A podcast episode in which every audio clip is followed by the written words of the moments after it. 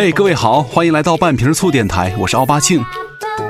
咱们在生活当中经常会形容那些脑袋不太灵光，但是胸部丰满的女人为胸大无脑。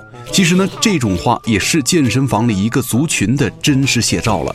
他们常常卧推也能轻而易举地推动动辄两百公斤的杠铃，从卧推板上起来的时候，就像一只挺直了胸脯的大公鸡一样，已是威猛无比。如果这个时候啊，有几只同样胸大无脑的小母鸡来打趣儿的话，那会儿它们体内的肾上腺激素就会骤然分分泌，那个胸肌就会变成了鸡胸了。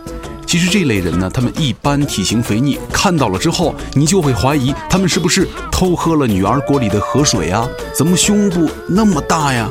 不能称之为胸部了，应该称之为乳房了。由于他们太懒于锻炼身体的其他部位，而导致看起来以后毫无整体美感。但是呢，他们的胸肌就好比童话故事里那个小美人鱼胸前那两块贝壳一样坚硬挺实，却那么难看。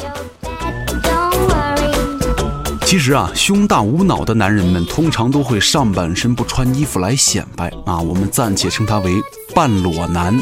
其实健身房里是不允许半身赤裸的，这样不礼貌、不文明嘛。但是呢，半裸男们他们大有生命诚可贵，爱情价更高，若为半裸故，两者皆可抛的信念，也更加印证了那句话：世间本没有路，摔跟头的人多了，也就杀出了一条血路了。就像健身房里本来没有人半裸了。裸的人多了，这个健身房就成了澡堂子了。另外呢，在健身房还有一种人叫做打酱油哥，他们可以随时跟你高谈阔论，但就是不锻炼。话题也是可以从如何打飞机到如何制造飞机啊，如何使用生殖器到如何制造生殖器等等等等。俗话说得好，林子大了，什么鸟都有。就连在健身房里锻炼都有各种奇葩呀！咱们之前说过嘛，健身房里有几大神兽啊，稍微使点劲儿就嘶嘶哈哈高潮的，跑步机上磨磨唧唧做半个小时拉伸的，脚底下呜呜泱泱站一大堆哑铃的，一大老爷们儿穿着低胸对着镜子呲牙咧嘴的，装备老专业进来嗖嗖玩自拍的，总是坐在器械上面不锻炼，狗嗖嗖发微博的，对不对？你见过几个呢？你又中了几枪呢？其实健身房啊也是讲究礼仪的，但是很多人。却在健身房里做一些不以为耻、反以为荣的事情。相信去过健身房锻炼的人，你都遇到过种种奇葩。那么今天我们的这期节目就是要跟大家聊一聊健身房里的那些奇葩。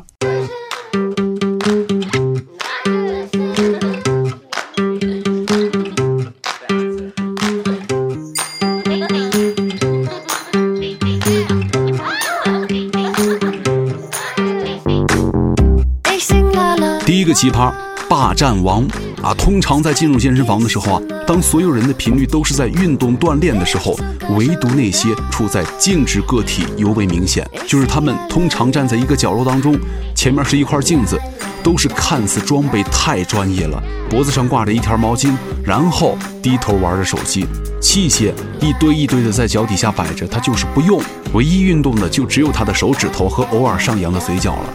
这个时候，你是不是特别想上去跟他说：“帅哥，你练不练？不练滚开好吗？”还有，我真想问他们一句：“那个，你代开发票吗？”所以说，对于这类的人呢，把他们称之为“霸占王”，也是非常讨厌的一个群体。第二个就是洁癖达人了，他们不管走到哪儿都会带上厚厚的浴巾，让你以为这，哎，这不是健身房，而是澡堂子。浴帽、背心、毯子、拖鞋一应俱全。当他们要用健身器械锻炼的时候，总得把那个厚厚的浴巾铺好，并发出呸呸的声音，似乎要告诉你们，你们实在是太脏了。其实每次看到这样的人，我真的想问他们一句：那个师傅搓个背多少钱呢？你能帮我修一下脚吗？来锻个炼，你至于成这样吗？要不然你回家去练，别来这儿啊！看着又膈应。这类人称他为洁癖达人。洁癖达人虽然不讨厌，但是呢，看着膈应。第三类就是娘娘腔了，哎，这种人肯定是每个健身房都有啊。只要你稍微观察一下，那种穿什么花色小短裤的男性啊，这种人特别喜欢在那种有氧区域内和团体操房。虽然他们经常做有氧运动，但是他们的脂肪含量还是非常高啊，尤其是胸部的脂肪，跟女性有的一拼，甚至女性都拼不过他们。其次，这种人走路。特别喜欢夹着双腿，爱扭屁股，哎呀，看起来特别难受。而且当这种人在这个力量区锻炼的时候，最喜欢用最轻重量的锻炼肌肉，还经常说：“哎呀，这个肌肉太多会很恐怖哎。”练两分钟就拿出唇膏来擦一下嘴唇，练五分钟就喝一口运动型饮料。哎，对于这种人，我只想说：娘子，请你滚蛋。第四类人就是尖叫哥了。哎，这种人在健身房里锻炼，你总能够听到他的尖叫。只要一看到美女从他身边走过的时候，他就开始大叫起来。本来杠铃卧推是双手的，一下他就变为单手了，像打了鸡血一样。因为他不管做什么动作，用多大重量进行练习锻炼，他都得尖叫，似乎只有尖叫他才会爽，充满力量，让你听了那感觉，哎呀，是不是很酸爽啊？其实你会很容易被这样的声音扰得心神不宁，更是会匆匆结束你的训练计划。所以说，哎呀，我当时就在想，这种尖叫歌，你们在进行房事儿的时候也是这样叫的吗？那得多恐怖啊！这类人是负责在健身房制造噪音的，也是比较讨厌。第五个就是私教哥了。通常你在一家健身馆里办完了入理会员之后呢，他们总是会打着免费赠送的旗号来送给你一节私教课啊。他们的主要目的就是为了对你进行私教课程的推销。这个私教啊，通常都是健身房里的工作人员，他们通过各种问题向你靠拢拉关系，然后对你的运动进行颇为专业的评估。总体的结论呢，就是私教课程对你很有帮助啊。如果你不跟他们训练，你办卡是一点用都没有。而且啊，非常热心，他无时无刻不在关心健身房锻炼的人，还会经常的告诉在健身房锻炼的人，你这样不对啊，那样也不对，这样也不对，你最好就是买我的私教了啊，我带你练。如果你不买我的课程的话，很危险啊，就是他那个意思，就是说，如果你不买他的专业教程训练的话，你甚至还会因为器械使用不当死在健身房里面。但是，一旦买了他们的课程之后，就立马不一样了。你就会成为施瓦辛格，你的桃花就会成群结队，你的气质就会无比非凡，浑身都不一样，甚至连你家的祖坟都能冒青烟了。唉，为了生活，大家都如此拼命，用心良苦啊，也是蛮拼的。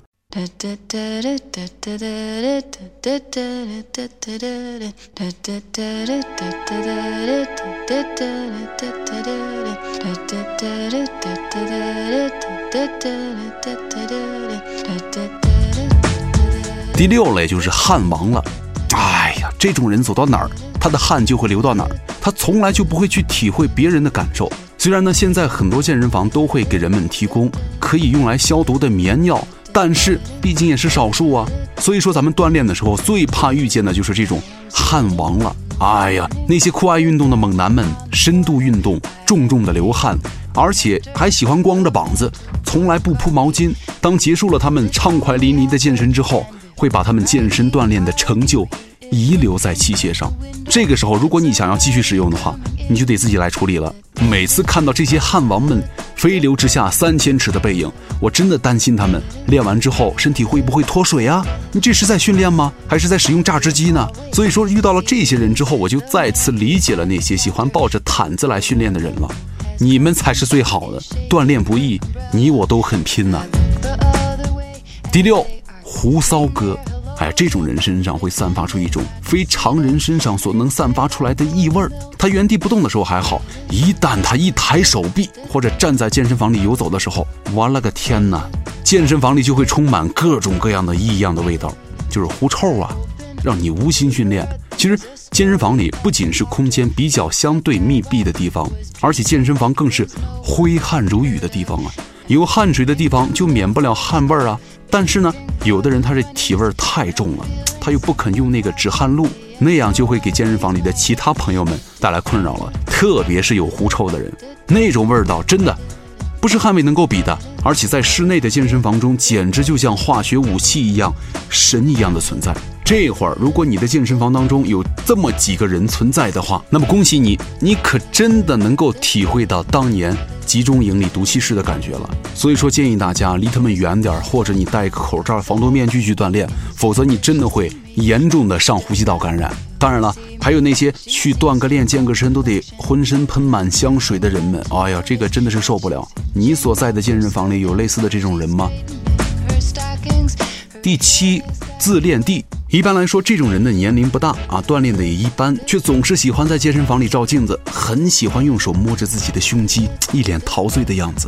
还有就是喜欢把手臂屈成九十度来照镜子，一脸陶醉，深度意淫啊！他来健身房的目的就是来欣赏和陶醉自己的肌肉的，但也没什么肌肉啊。我曾经亲眼见到一哥们儿呲牙咧嘴对着镜子猛拍了二十多分钟，最后不拍了，估计因为手机没电了哈。虽然健身房里的艳遇和邂逅时有发生，但这毕竟是个健身房啊，锻炼的地方啊，大家来都是为了锻炼、塑形、美体、减肥、健康。你说你他妈穿成一走秀街拍的样是来闹哪样啊？在健身房里，你会碰到这样一种人，穿着上、造型上非常讲究，举手投足之间都得尽显自己的格调，而且衣服永远都不会被汗水浸湿。稍微做两下运动，就要对着镜子整理一下自己的发型。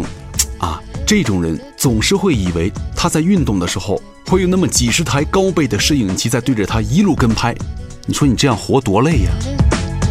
第八就是蛋疼哥了，这儿所说的就是通常健身房里那些大家在运动的时候呢都会碰到的热心肠的大哥呀，通常都会分为两种，第一种是自我感觉良好的专业酱油瓶啊，那个动作你不对，来来来来，跟着我做一组，来，你那个动作又做错了，来来来来。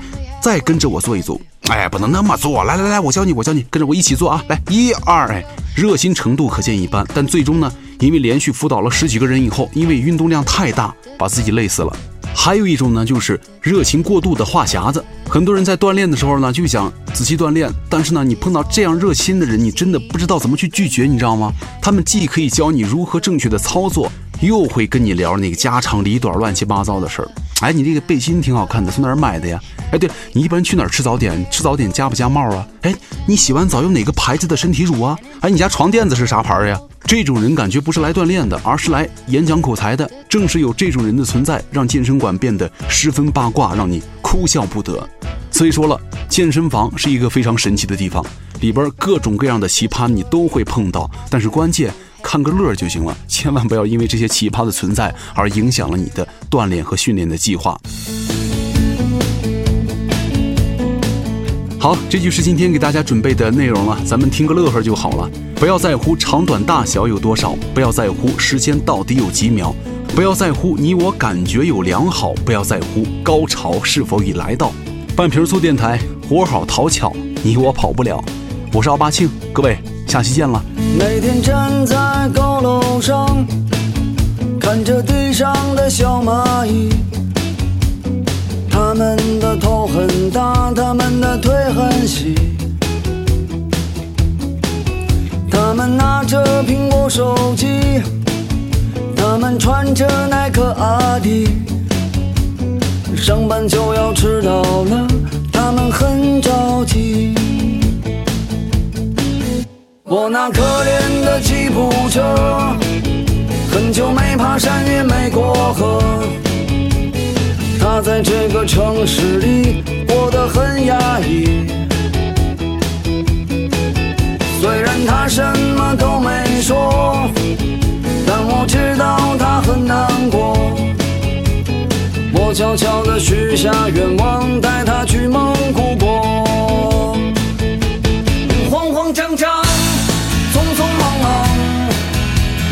生活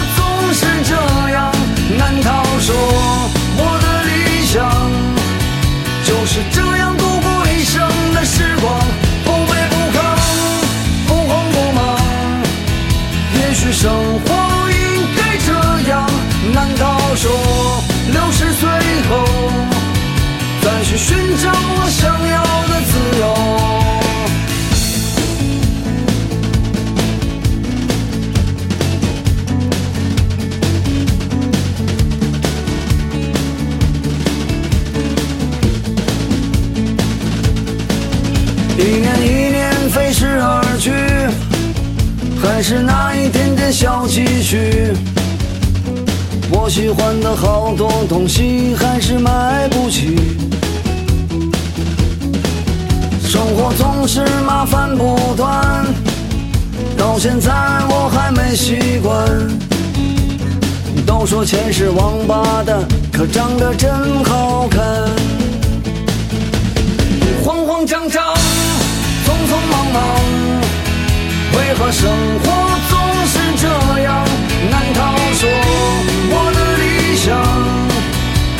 就这样度过一生的时光不卑不亢不慌不忙。